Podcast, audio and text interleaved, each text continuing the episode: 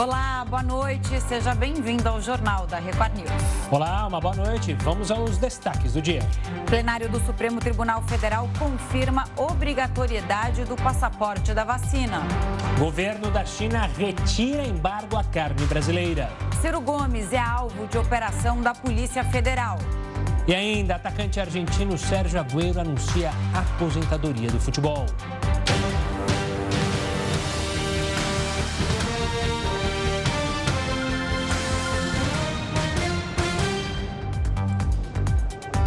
O ex-governador do Ceará e pré-candidato à presidência, Ciro Gomes, foi alvo de uma operação da Polícia Federal.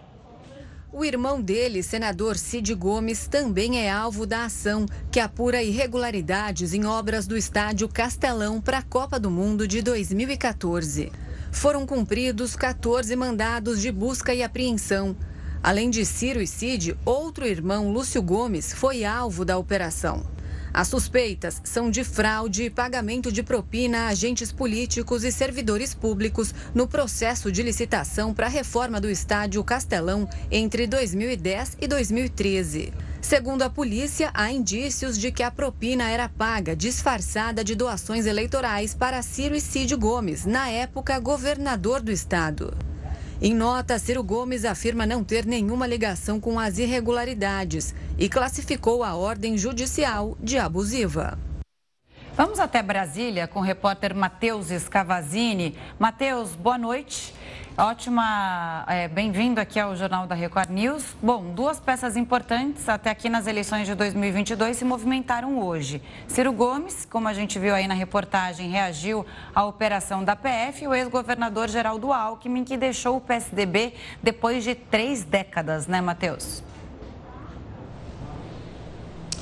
Boa noite, Camila, Gustavo, boa noite a todos. Ciro Gomes reagiu dizendo que pode entrar com uma representação no Conselho Nacional de Justiça caso essa situação não seja reparada. Afirmou que o juiz federal do Ceará pode ter sido induzido ao erro pelo delegado da Polícia Federal e que, caso o juiz não volte atrás na decisão, também irá representar contra ele.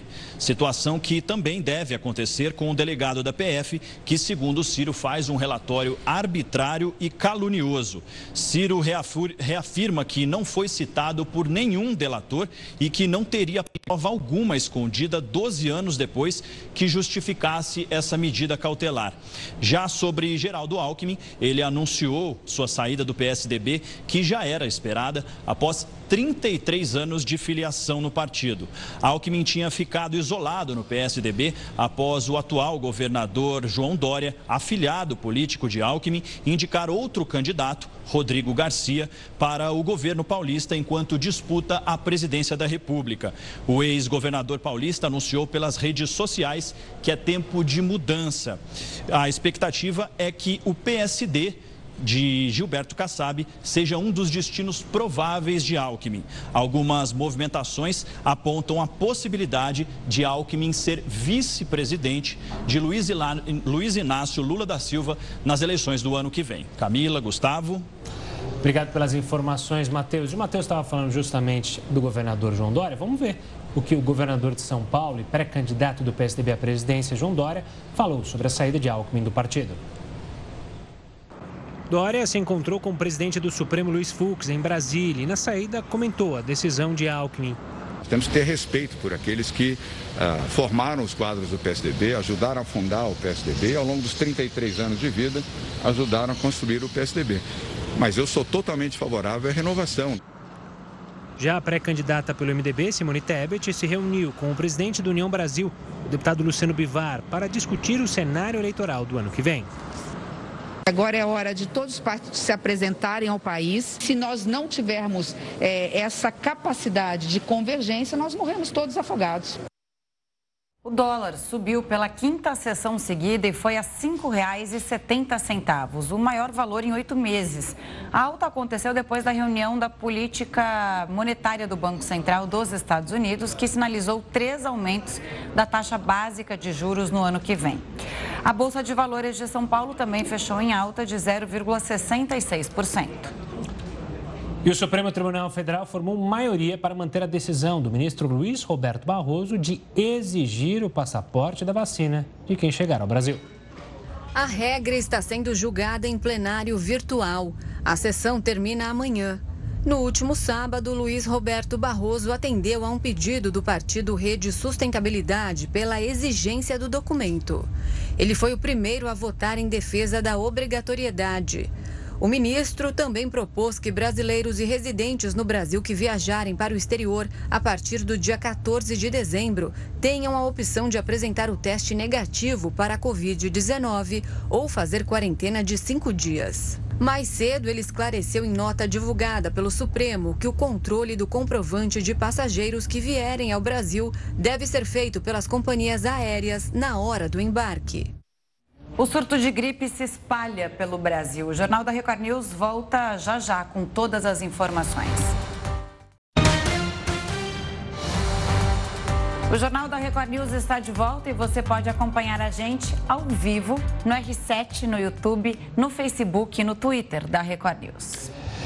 A Câmara dos Deputados aprovou em segundo turno a PEC dos precatórios. Foram 332 votos favoráveis, 141 contrários e apenas uma abstenção.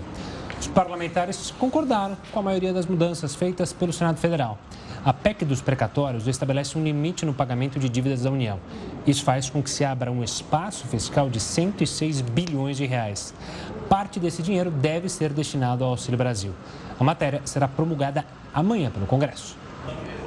O presidente dos Estados Unidos, Joe Biden, sobrevoou a cidade de Mayfield, no Kentucky, que foi atingida por tornados nos últimos dias. O fenômeno atingiu oito estados americanos e já deixou pelo menos 88 mortos. Milhares de pessoas estão desabrigadas. Joe Biden descreveu os danos como os piores que já viu. Voltando ao Brasil, o surto de gripe que atinge o Rio de Janeiro, a gente tem falado bastante, e também Salvador, já chegou à cidade de São Paulo. As unidades de saúde da capital paulista estão cheias. O vírus da gripe influenza A tem uma alta taxa de transmissão. A Secretaria da Saúde anunciou que vai fazer testes rápidos nos pacientes para detectar o vírus. O aumento dos casos foi provocado pela variante H3N2, resistente às vacinas contra a influenza aplicadas hoje no Brasil. A Organização Mundial da Saúde anunciou a atualização do imunizante para o ano que vem. Os sintomas são típicos da gripe comum: febre alta, dor de cabeça e inflamação na garganta. A letalidade do vírus H3N2 é menor do que a causada pela Covid-19. Capitais como Rio de Janeiro, Belo Horizonte, Manaus e Porto Alegre já vivem uma epidemia sazonal de gripe. A gente continua falando sobre o aumento nos casos de gripe. O que fazer, hein? Quem tem essa resposta para a gente é a infectologista da Universidade Federal de São Paulo, Nancy Belei. Boa noite, doutora Nancy. Primeira pergunta é o que fazer? As pessoas devem realmente procurar os postos de saúde ao sentirem os sintomas gripais, até porque os sintomas se confundem muito com os de Covid, né? Então, é, é importante, nesse momento, procurar os postos de saúde. Primeiro, para testar e avaliar se não é Covid, né? E segundo, para ter uma avaliação, porque existem casos que a gente orienta tratamento, né? Então, por exemplo, é, os casos de uh, pacientes que são de grupo de risco, é, pacientes que estão com febre persistente, esses pacientes todos precisam ser avaliados nos serviços de saúde. Doutor, uma boa noite da minha parte também. Qual é a explicação que a gente tem para esse vírus ter saído do controle? A gente está lidando com uma pandemia da Covid-19 e aí, de repente, começa a ter uma epidemia ali em algumas regiões, primeiro no Rio de Janeiro, Salvador e agora também em São Paulo. O que, que acontece? Então, assim, é, a gente ficou vários anos sem uma epidemia importante do H3N2, não é? é teve vários anos que quem predominou foi o H1N1. Por outro lado, nós estávamos muito contidos, né? Com máscara, isolamento social importante, e aí começamos viagens internacionais, viagens nacionais, retorno de estudantes à escola e diminuição de algumas medidas não farmacológicas, que em algum momento a gente iria fazer isso mesmo. E nesse momento, o vírus volta a circular. Ele nunca desapareceu, mas muitas vezes ele fica em algumas regiões do mundo. Isso que a gente está vendo no Brasil, a Índia viveu exatamente igual. Quando começou a diminuir a cepa delta na Índia, apareceu o H3N2. Então, isso de certa forma, existem estudos que mostram que quando ele diminui durante um tempo, depois de algum tempo volta e as pessoas que não tiveram nos últimos anos, a gente chama de suscetíveis. E aí volta a ter. E como é uma doença rápida, com um período de incubação curto, rapidamente você tem uma epidemia, que deve durar aí umas seis a oito semanas. Doutora, para a gente entender melhor o que é o H3N2, ele é mais resistente à vacina, os sintomas deles, dele é mais, são mais acentuados. O que acontece é, é, com, com, essa doença, né, com esse surto da gripe? O que, que a pessoa sente? Então, é assim, é, a gente tem influenza A, B, o C que não tem importância e o D que é do gado, tá? O influenza A, ele pode ser H1N1 ou H3N2. Indiferentemente, os sintomas são iguais para H1N1 e para H3N2. Há algumas diferenças do H3N2. Ele sofre mutação muito mais rápido. Ele não estava circulando tanto nos últimos anos, mas ele sofre muita mutação. Tanto que todo ano, praticamente todo ano, a gente muda a cepa que a gente põe na vacina. E foi o que aconteceu. A vacina que a gente tomou em abril tinha a cepa Hong Kong. E esse que está circulando agora, tudo indica que é a cepa Darwin, que é uma cepa que foi documentada pelas primeiras vezes na Austrália, no inverno da Austrália. Então, provavelmente esse vírus ficou aí circulando, passando desapercebido, e aí agora, com todas essas questões que eu falei, voltou. O quadro clínico. O quadro clínico de influenza, em geral, típico, é o indivíduo começa a ter uma dor no corpo, uma dor de cabeça, um mal-estar, uma sensação que, ai, parece que eu vou ter febre, uma coisa esquisita, e aí vem a febre, dor de garganta, tosse, tosse muito e essa tosse depois fica uma tosse com expectoração, com catarro. É um quadro, às vezes, mais intenso, influenza, do que o Covid no começo. Embora o Covid complique mais e tenha mais falta de ar, é, o influenza, mesmo nos quadros leves, o indivíduo fala: Nossa, eu estou moído, eu estou muito dolorido, eu estou cansado é o quadro inicial do influenza. A febre dura 3, 4 dias, naqueles que não complicam, né? Claro. E depois o indivíduo às vezes fica tossindo um tempo. Então a gente recomenda, vai testar. Não deu Covid? Pode ser que seja influenza. Se puder testar, confira. Existe tratamento para influenza. Então aí o médico vai orientar o tratamento. E, em geral, a gente orienta 5 a 7 dias de isolamento. Não precisa ficar 14, que nem o da Covid. Agora, a pessoa continua, às vezes, tossindo, mesmo depois de 7 dias, mas não necessita mais de isolamento. Então, é muito importante que quem tiver sintoma procure atendimento. Em geral, as pessoas transmitem muito durante o período de sintoma. Então, tá com sintoma? Em casa, se isola, fica de máscara e vai entender que gripe é essa, se é uma gripe, se é o Covid, para tomar as medidas, para não transmitir, principalmente para os grupos de risco. Os grupos de risco, é, ele é pior em extremos de idade. Aí realmente complica. A gente está vendo lá no hospital, onde a gente detectou muitos pacientes hospitalizados, principalmente idosos, crianças pequenas, ele é pior, aí ele é mais patogênico. Doutora, muito obrigado pela participação aqui conosco, falando então sobre essa epidemia de gripe também que a gente está tendo que lidar em algumas regiões do país. Um forte abraço e até uma próxima, doutora. E a China anunciou o fim do embargo à carne brasileira, enfim. O Jornal da Record News volta já já com essa e outras informações para você. A China retirou o embargo à carne bovina do Brasil. As exportações estavam suspensas desde o dia 4 de setembro. Para falar mais sobre isso, a gente conversa com a economista e médica veterinária Lígia Pimentel. Lígia, boa noite. Isso quer dizer que a carne vai ficar mais cara aqui no Brasil? Boa noite, boa noite a todos.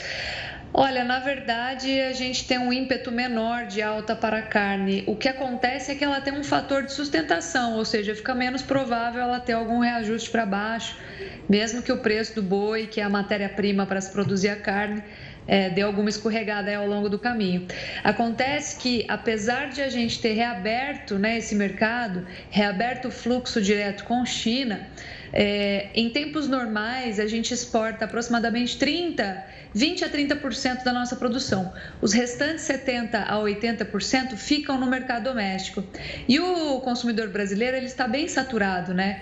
Nós sabemos, nós temos uma situação aí de desemprego em níveis recordes, nós temos uma inflação acumulada, um IPCA de 12 meses acumulado em mais de 10%, então isso inviabiliza a absorção de novas altas por parte do consumidor final. É, e muito provavelmente a gente não vai ver a carne subir muito mais do que ela está hoje, porque essa alta ela já aconteceu num passado recente, que foi entre 2020 e 2021. Agora sobra pouco espaço para o consumidor conseguir acomodar essa alta, a não ser que a oferta de gado caia muito, né? A gente tem que entender que é sempre um equilíbrio entre oferta e demanda. Lígia, uma boa noite também da minha parte. Para entender a questão logística, porque eu lembro que nas nossas conversas, quando é, teve o embargo e aí estava todo o embrólio, tinha carne que já estava preparada para ir para lá, já congelada, à espera só do desembarque ou então do embarque. Essa carne está liberada para ir para a China ou a China só quer carne a partir de hoje, as carnes que forem então trabalhadas, levadas para o frigorífico? Como é que funciona essa logística? Tem o risco da carne que ia voltar para o Brasil? Muito boa pergunta. Olha, uma parte da carga já estava em trânsito quando tudo aconteceu chegou lá, ficou aguardando no porto, fez o que eles chamam de transporto, né? acabou descansando em outro porto, voltando para a China. Foi uma confusão para reorganizar. Afinal de contas, não é apenas o, não é o governo brasileiro que exporta, são as indústrias brasileiras, né? E isso acaba ficando um pouquinho pulverizado. Então, foi uma confusão para reorganizar. A China acabou no meio do caminho aceitando os containers de carne que tinha sido certificada antes do dia 4 de setembro e essa carne depois, posteriormente, foi liberada pelos chineses. Eles aceitaram a entrada dessa carne e foi uma confusão para recolocar ali naquele, é, nos portos, né, naquele mercado e de fato entrar na China. Aí ficou, continuou suspensa a exportação nós não pudemos certificar mais carne aqui depois do dia 4 de setembro. Então, essa carne ela ficou, é, ou ela desembarcou de volta aqui no Brasil e foi comercializada no mercado doméstico normalmente, tá? É, ou ela foi, é, ela deixou de ser certificada, né? Para a carne ser exportada para a China, ela precisa de uma certificação específica. Ela precisa atender determinados requisitos que estão contidos aí, compreendidos no acordo comercial entre China e Brasil tá? de livre comércio entre os dois países para determinados produtos. Tem uma coisa muito interessante desse acordo, por exemplo, né? a carne que é enviada para a China, ela é oriunda de animais abatidos com até 30 meses de idade, só para vocês terem uma referência. Bom, a partir do dia 4 de setembro foi suspensa essa certificação e agora a China voltou a liberar as exportações para lá. Quem abateu animais nesse perfil, esse perfil que atende às demandas do acordo comercial entre Brasil e China e está com essa carne estocada, tá resfriada, congelada, ele pode buscar a certificação agora e embarcar essa carne que foi é, abatida no passado agora tá? Mas isso é pouco, para te falar bem a verdade. É, a, o, a indústria não queria ficar segurando essa carne por muito tempo, porque ninguém sabia quando a China ia reabrir. Então tem pouca coisa preparada para te falar bem a verdade. Mas essa carne ela pode ter sido abatida nesse meio tempo e receber a certificação agora. Isso está liberado. Lígia, então, depois de muita negociação entre o governo brasileiro e o chinês, a gente pode dizer para eles: muito bem, nosso gado está ótimo, saudável. Aquele abraço. É, excelente, sim, com certeza. A gente explicou, né? Eu acho que vale a pena bater de novo nessa tecla, uh, porque é, esse é um problema que acontece em animais mais velhos. É uma caquexia, uma degeneração que não é, ela não acomete animais por, é, por uma contaminação, tá? A gente dá o nome errado de vaca louca, né? Porque quando a gente fala de vaca louca, é associado à contaminação do gado que aconteceu, por exemplo, no Reino Unido da década de 90. E é, é isso é transmitido para o ser humano e causa a morte. Está, assim, absolutamente muito longe do que aconteceu aqui no Brasil. O que aconteceu no Brasil foi o abate de animais com mais idade no jargão do mercado pecuário, a gente fala de animais mais erados. E esse animal, assim como o ser humano tem é, alterações neurológicas com a idade, como o mal de Alzheimer, o mal de Parkinson, por exemplo, isso também acontece no animal. E esse animal fica sob suspeita de contaminação. Mas no Reino Unido, por exemplo, nos Estados Unidos, por exemplo, é, os produtores eles têm um inverno muito rigoroso. Então eles utilizam muito na alimentação animal rações né? E nessa ração costumava se utilizar no passado algum tipo de proteína animal na composição dessa ração, que por sinal é de bem baixa qualidade a ração que se utiliza de proteínas animais. Como assim proteínas animais, Lígia? Por exemplo, você pega a cama em que o frango é produzido ali, aquilo ali é uma palha que se mistura com sangue, com penas, e aquilo ali se misturava à ração do animal. Isso é muito, muito, muito pouco utilizado no Brasil. E por sinal, é crime utilizar isso no Brasil, tá? Quem faz isso ou pensa em fazer isso está agindo contra a lei, tá? Pode ser multado aí pesadamente, né? Por quê? Porque transmite doenças. Então, a gente tem uma chance muito baixa de acontecer isso no Brasil, porque a gente proporcionalmente arraçoa, né? Usa menos ração no gado, porque a gente tem boas, vastas áreas de pastagem e nós temos produção de pasto praticamente o ano todo, durante o ano todo. A gente tem bastante sol e calor, bastante radiação aí para fazer a pastagem crescer. Então a gente usa proporcionalmente muito menos ração. É, isso é uma outra discussão. Tende a crescer a nutrição intensiva de animais no Brasil, outros motivos, mas isso é um fato, né? A gente utiliza muito menos ração por ter invernos menos rigorosos do que esses países. Então a possibilidade disso acontecer é pequena. Fora que a gente tem um sistema de vigilância, defesas, né, de, de bordas estaduais, elas são bem é, rigorosas. Então pode ver, a gente não tem grandes problemas com zoonoses desse tipo ou esse tipo de transferência é, de contaminação do animal para o ser humano é, no que diz respeito à conhecida e tradicional vaca louca. Então, eu gosto muito de chamar esse acometimento do gado de encefalopatia espongiforme bovina não transmissível. É um nome mais complicado, mais técnico, mas a gente já não associa aquela vaca louca tradicional porque isso acaba prejudicando a nossa imagem lá fora e é de uma maneira muito injusta, porque a gente não tem esse problema aqui no Brasil. E é injusta também com o animal, tadinho, né? Chamar de vaca louca, dá uma dó falar isso. A gente pode, ter, talvez, em vez de falar esse nome todo Coloca grande... nome só, complicado nisso. Só pegar as, as iniciais, né?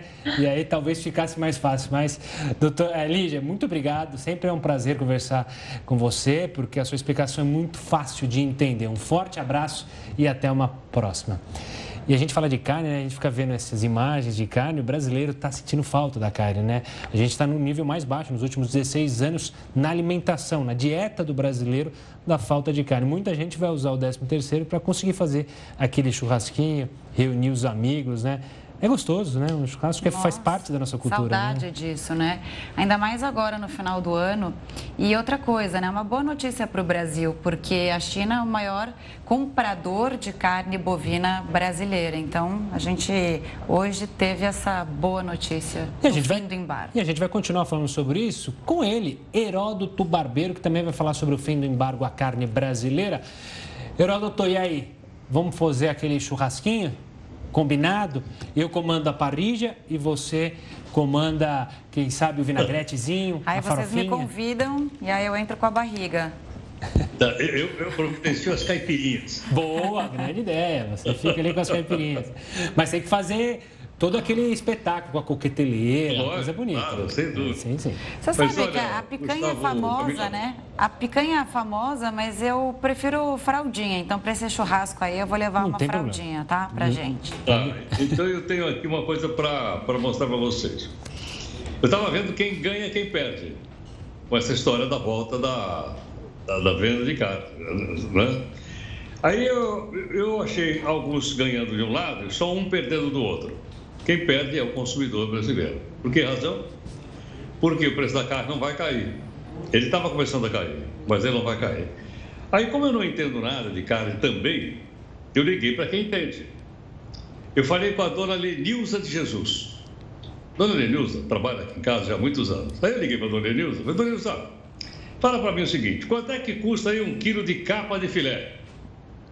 Ela me falou, 32 reais. Quanto é que custa o colchão mole? 36 reais. Aí ela me falou, quer saber o lagarto também? Eu falei, bom, não, lagarto não é aquele bicho, não, é aquele pedaço de carne, lagarto. Custa 35 reais. Ela falou, mas tem mais um baratinho aí. Eu falei, qual é? Miolo de acém custa 29 reais. E sabe o que ela me falou? Ela mora na região leste aqui de São Paulo. Falou, aqui na região leste, o quilo do filé mignon custa 70 reais. Falei, caramba, acho que eu vou mudar para aí então, porque é bem mais barato que outras regiões da cidade. Então, quem perde? O consumidor, porque, logicamente, os preços são internacionais. E como a Camila falou agora há pouquinho, Camila, a China compra 46% da produção de carne bovina do Brasil. 46%, quase metade uhum. vai para a China. Agora, vamos lá. Quem é que ganha?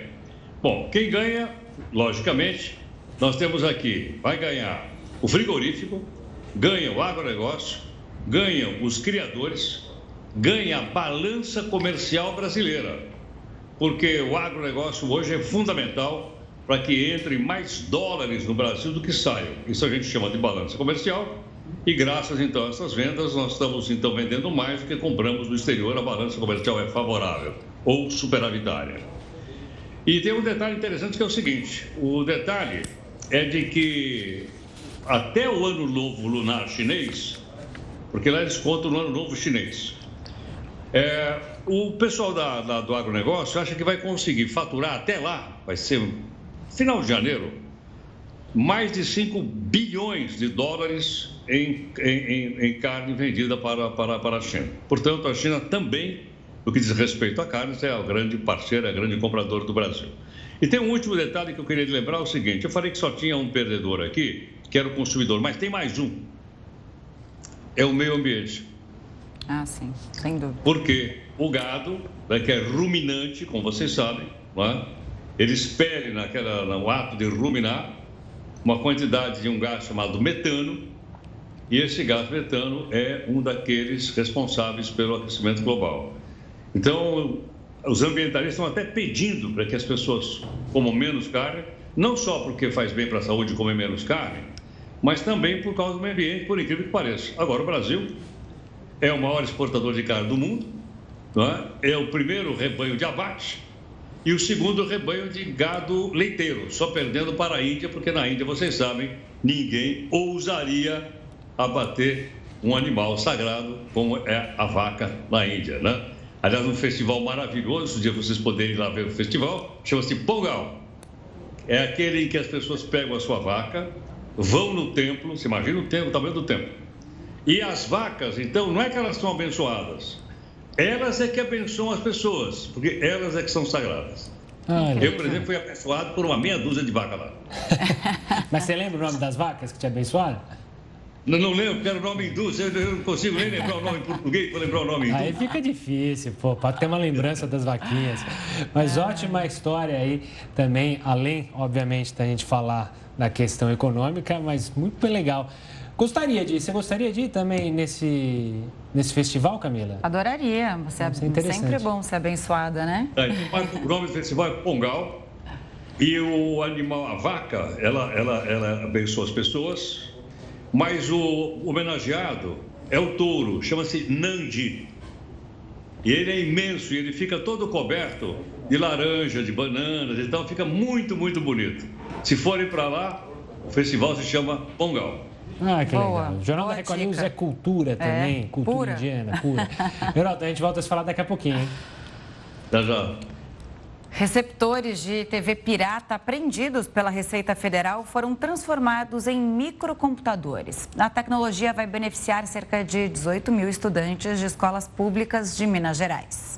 Ao todo, 745 receptores de TV pirata foram transformados em mini computadores para serem doados para prefeituras de sete cidades no sul de Minas e uma no Triângulo Mineiro. O projeto foi realizado pela Receita Federal em parceria com o Instituto Federal do Sul de Minas, Universidade Federal de Lavras e Universidade Federal de Uberlândia. A iniciativa sustentável é pioneira no país. Esses receptores, eles seriam destruídos, né? geraria aí lixo eletrônico, nós teríamos que gastar dinheiro público para poder fazer essa destruição e agora a gente reverte isso para a sociedade, justamente para as crianças. Para deixar de ser pirata e ser caracterizado como microcomputador, cada aparelho passou por uma transformação pensada e desenvolvida por universidades em Minas Gerais. Foi um trabalho em conjunto com a Universidade Federal de Berlândia, Instituto Federal do Sul de Minas, é, em que uma, as equipes né, técnicas tentaram encontrar uma solução para converter o sistema que vinha é, de pirataria num, num sistema é, operacional que é, permitisse a utilização desses equipamentos como mini computadores. Além de presencial, a solenidade também contou com a participação de representantes da Ancine, Agência Nacional do Cinema, e da Receita Federal, que acompanharam a entrega dos microcomputadores de forma remota.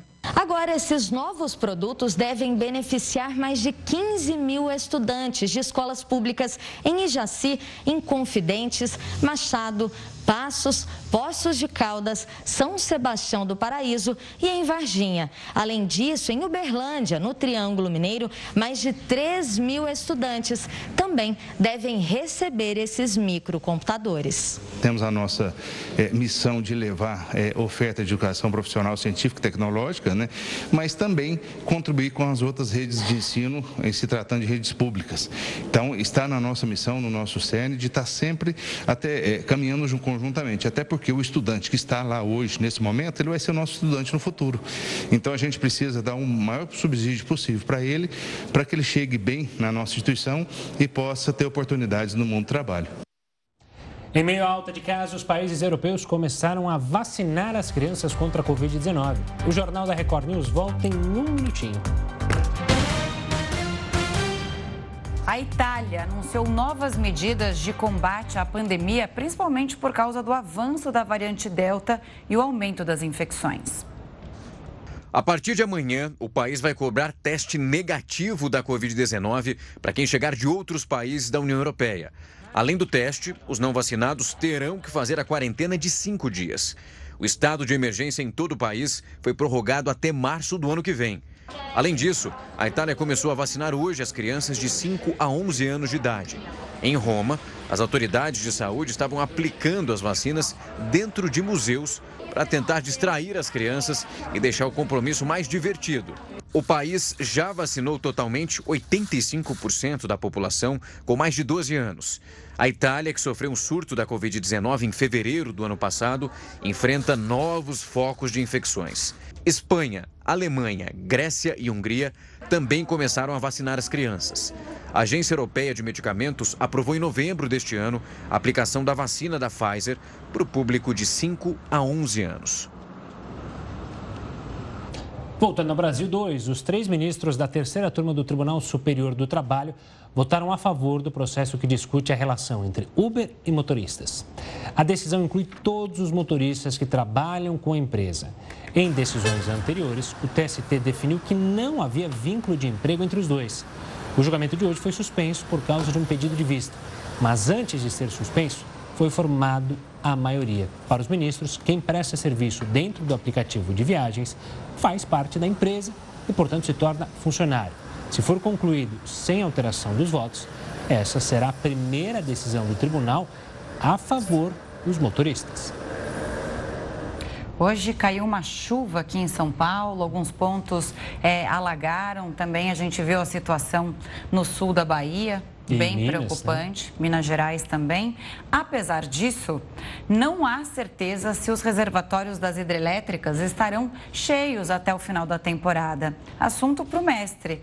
Heródoto, como o governo então se prepara para mais uma possível crise hídrica? Camila, tem duas. Uh duas datas para a gente lembrar. a crise hídrica, ela aparece nesse papelzinho que eu tenho aqui, ó. É da minha casa, é conta de luz da minha casa. Uhum. E eu tô com a bandeirinha aqui também na, na minha conta de luz. Aí a pergunta que não quer calar é o seguinte: quando é que a, quem é que inventou essa tal bandeira? Ela foi inventada em 2015, a bandeira. Eu tenho aqui a que eu estou pagando. Ocorre o seguinte: foi baixada ah, no Diário Oficial ontem uma medida provisória da, da, do que vai acontecer o ano que vem. Essa medida provisória vai até abril do ano que vem. Por que razão? Porque até lá ninguém sabe quantas bandeiras nós vamos ter. O fato é o seguinte: as bandeiras são verde, amarela e vermelha. A vermelha é aquela, logicamente, mais cara. No entanto, esse ano, quando a gente, a gente já explicou aqui, nós tivemos a maior crise hídrica no país em 91 anos. Por esse motivo, eles criaram uma bandeira acima da vermelha, que é essa bandeira do, do, do, da chamada escassez hídrica. Mas o que quer dizer isso, esse palavrão? Quer dizer o seguinte: a cada 100 quilowatts que eu gasto, eu pago R$ 14,90 pela bandeira, porque essa energia é gerada pela termoelétrica, que é mais cara. Então, por exemplo, eu paguei aqui eu paguei 26 reais, quase 27 reais da bandeira, porque é, eu consumi mais de 100 quilowatts aqui na minha casa. O que é que a gente espera para o ano que vem?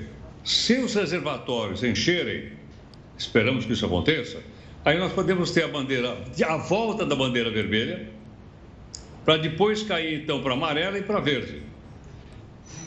A gente está torcendo para isso. Se isso não acontecer, nós poderíamos cair, por exemplo, a bandeira vermelha, porque as termoelétricas vão ter que ser, vão ter que ser é, religadas e, consequentemente, a energia gerada é mais cara. Mas tem uma notícia boa para o ano que vem. Essa daí não é boa porque vai pesar no nosso bolso. A boa é o seguinte: a boa é que a ANEEL, que é a Agência Nacional de Energia Elétrica, garante o seguinte: que o ano que vem não vai haver racionamento de energia e não vai haver apagão.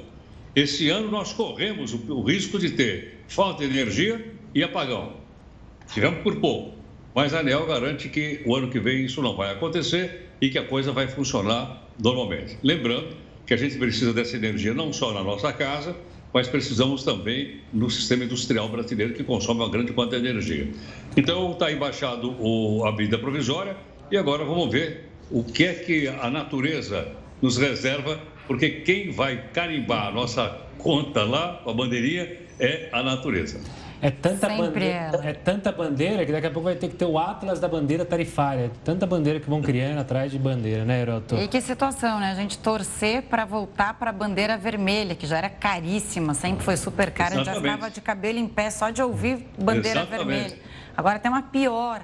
E é torcer Pior. mesmo, é fazer a dança da chuva para ver se, chuva, se chove bastante para a gente se sair dessa situação logo. Sabe que não, não é uma ideia a gente fazer uma, uma dancinha da chuva. fazer uma ciranda, né? E aí a gente faz é, uma dancinha aí, da chuva. Aí. Vamos, vamos. Boa ideia. Renato, uma ótima noite. A gente se vê amanhã, quinta-feira. Tchau, tchau. Até mais, queridos. Obrigado. Beijo. Pela Esquadrilha da Fumaça da Força Aérea Brasileira, tem um novo comandante. A troca de comando aconteceu hoje, em Pirassununga, interior aqui de São Paulo. E a apresentadora da Record News, Kelly Godoy, acompanhou a cerimônia. No hangar, apesar do clima diferente, a rotina continua. Nessa reunião são definidos os detalhes do voo de logo mais. Voo que vai marcar principalmente duas pessoas. O tenente-coronel Franklin vai passar o comando e deixar o esquadrão.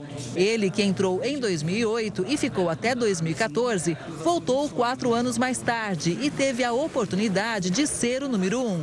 Além da realização pessoal que é enorme, eu entrei na Força Aérea Brasileira motivado pela Esquadrilha da Fumaça e hoje eu me vejo na, outra situação com a oportunidade de motivar os jovens a ingressarem na Força Aérea Brasileira. Eu agradeço a todos desde 2008 que confiaram em mim e acreditaram que eu seria capaz de ser um piloto da fumaça e ainda mais ser o comandante da esquadrilha por um tempo. Agora, quem assume a liderança dos pilotos é o Tenente Coronel Garcia. Nascido em Taubaté, no interior de São Paulo, entrou para a Força Aérea em 1997 Desde 2012 está na esquadrilha. E qual será a sensação de ser a pessoa responsável por dar o comando? Fumaça já! É uma extrema satisfação, é um extremo privilégio há uma escolha por parte do alto comando e eu sou eterna, serei eternamente grato por ter essa oportunidade de, de fato, representar a Força Aérea Brasileira para milhares de brasileiros, seja presencialmente, seja pela internet e até pessoas do mundo todo. É, nós estivemos num evento internacional há poucas semanas e as pessoas reconhecem a fumaça lá, as pessoas viam o macacão, viam o símbolo e, vi, e vinham falar conosco. Ou seja, você fazer isso como comandante, de fato, é um extremo privilégio. Templo nublado e mesmo assim os aviões estão no ar.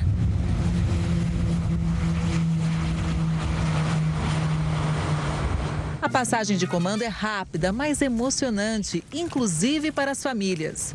É muita emoção, muito, um privilégio muito grande, estamos muito felizes. Sete pilotos que encantam pela habilidade nas acrobacias feitas um avião de caça, o A-29 da Embraer. Eles levam o nome da FAB pelo Brasil e exterior. É vendo a Esquadrilha da Fumaça que muitos jovens se interessam pela Força Aérea Brasileira.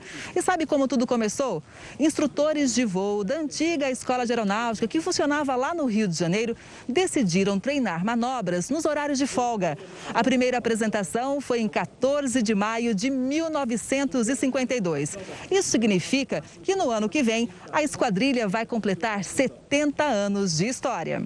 A esquadrilha mostra o adestramento dos pilotos da Força Aérea, mostra mostra a capacidade da indústria nacional com o Super Tucano e ela serve para alavancar todo esse conhecimento que o povo precisa ter sobre as Forças Armadas, em especial a Força Aérea. A expectativa ela é das melhores. É, nós cremos que com a evolução positiva da, da questão da pandemia, as demonstrações voltem o mais rápido possível e é isso que a gente busca de fato, o contato com o público. É você comandar o Fumaça já, o Fumaça fora já, abrir o canopi e de fato representar a Força Aérea junto com as pessoas de todas as idades, sejam crianças até a melhor idade.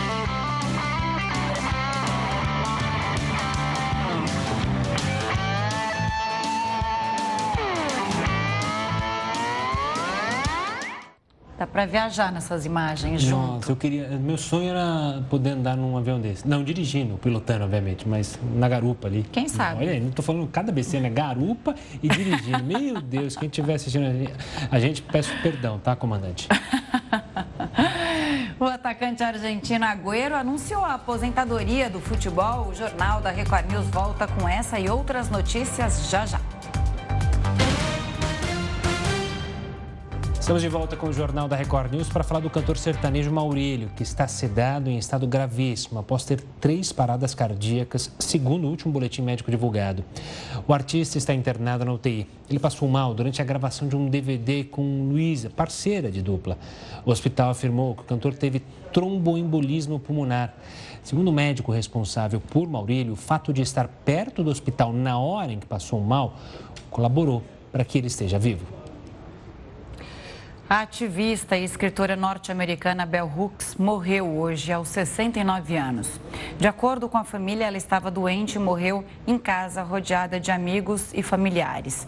Hooks nasceu no Kentucky, nos Estados Unidos, e publicou mais de 40 livros em 15 idiomas diferentes. Entre eles, Olhares Negros, Raça e Representação, obra de sucesso aqui também no Brasil. As principais temáticas abordadas por ela eram raça, gênero e cultura. Hooks se tornou uma, um, uma dos um, uma dos principais, das principais referências do feminismo negro. E agora tem um convite para você. Daqui a pouquinho tem a Fazenda News ao vivo.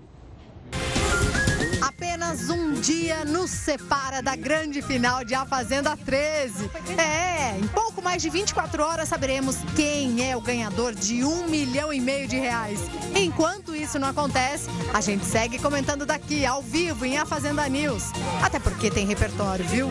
Teve a festa ali, o encontro de toda a peãozada. A gente precisa falar sobre isso, inclusive com o olhar técnico dele, o psicanalista especialista em comportamento humano, Ricardo Ventura. Também estarão com a gente na bancada de A Fazenda News ao vivo, a jornalista da Caras Contigo, Pietra Mesquita, e o apresentador da TV Gazeta, Tutu. Então, assim que acabar a Fazenda 13 na Record, a gente continua falando muito do assunto aqui no nosso talk show interativo A Fazenda News. A gente se vê. A Justiça dos Estados Unidos concedeu liberdade ao ex-jogador de futebol americano e ator O.J. Simpson. Aliás, ele fez né, um documentário sobre a vida dele, super interessante sobre o crime também. A gente está vendo aí o desfecho de uma história real.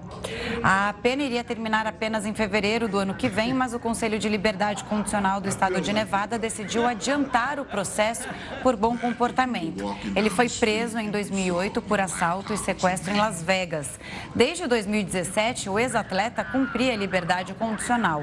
O Jay Simpson foi inocentado pela morte da ex-mulher em 1994. Quatro dias depois do assassinato, ele protagonizou uma das perseguições mais famosas da história, quando fugiu dos policiais da Califórnia. Para quem não conhece o Jay Simpson, mas é fã da NFL, é como se fosse na época dele um Tom Brady. Obviamente que são posições diferentes, mas o sucesso lá na NFL era tamanho quando aconteceu toda a sequência de crimes, né?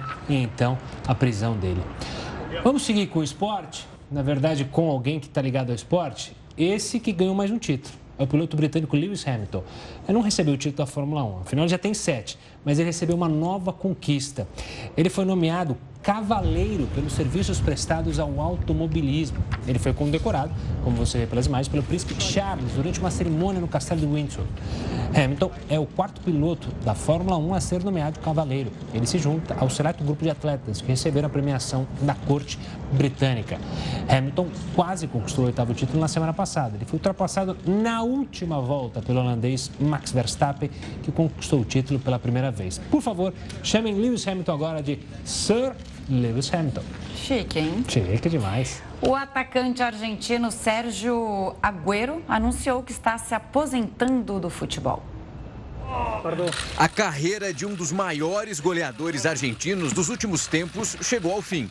Aos 33 anos, Sérgio Kun Agüero pendurou as chuteiras depois de descobrir problemas cardíacos. Uma vez que passaram os dias, todavía seguia tendo esperança. Eu mesmo me ponía na cabeça Passei os dias tendo esperança e também com muitas coisas passando pela cabeça. Mas agora eu estou bem, mesmo sabendo que foi bem difícil. Agora estou, estou, estou bem, mas sim que, que, que foi difícil. Me sinto muito contente por por los eh, títulos que, que ganado. estou contente pelos títulos que ganhei. Sei que poderia vencer mais, mas sei que também tomei a melhor decisão para mim mesmo. Más, pero, pero creo que, que, como te digo, hice todo lo mejor para para, para mim personalmente. Agüero foi homenageado no salão principal do Barcelona, último clube da carreira. Estiveram presentes nesse evento Xavi, treinador da equipe espanhola, e Pepe Guardiola, que comandou o jogador nos tempos de Manchester City. Com Agüero é o maior artilheiro da história da equipe inglesa, com 260 gols feitos em 10 anos atuando na Inglaterra.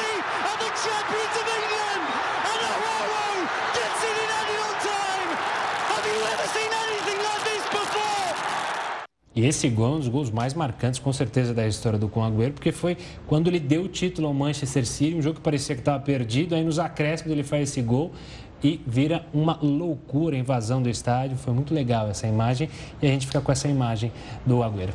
Uma imagem positiva para a claro. aposentadoria dele aos 33 anos, né? Exato. Bem cedo. O Jornal da Record News fica por aqui. Muito obrigada pela companhia. Você fica agora com a Renata Caetano, que não está aposentada e não vai se aposentar. Renata, um ótimo trabalho para você. Tchau, tchau. Obrigada, Gustavo. Eu não vou me aposentar tão cedo, viu? Boa noite para você, para Camila.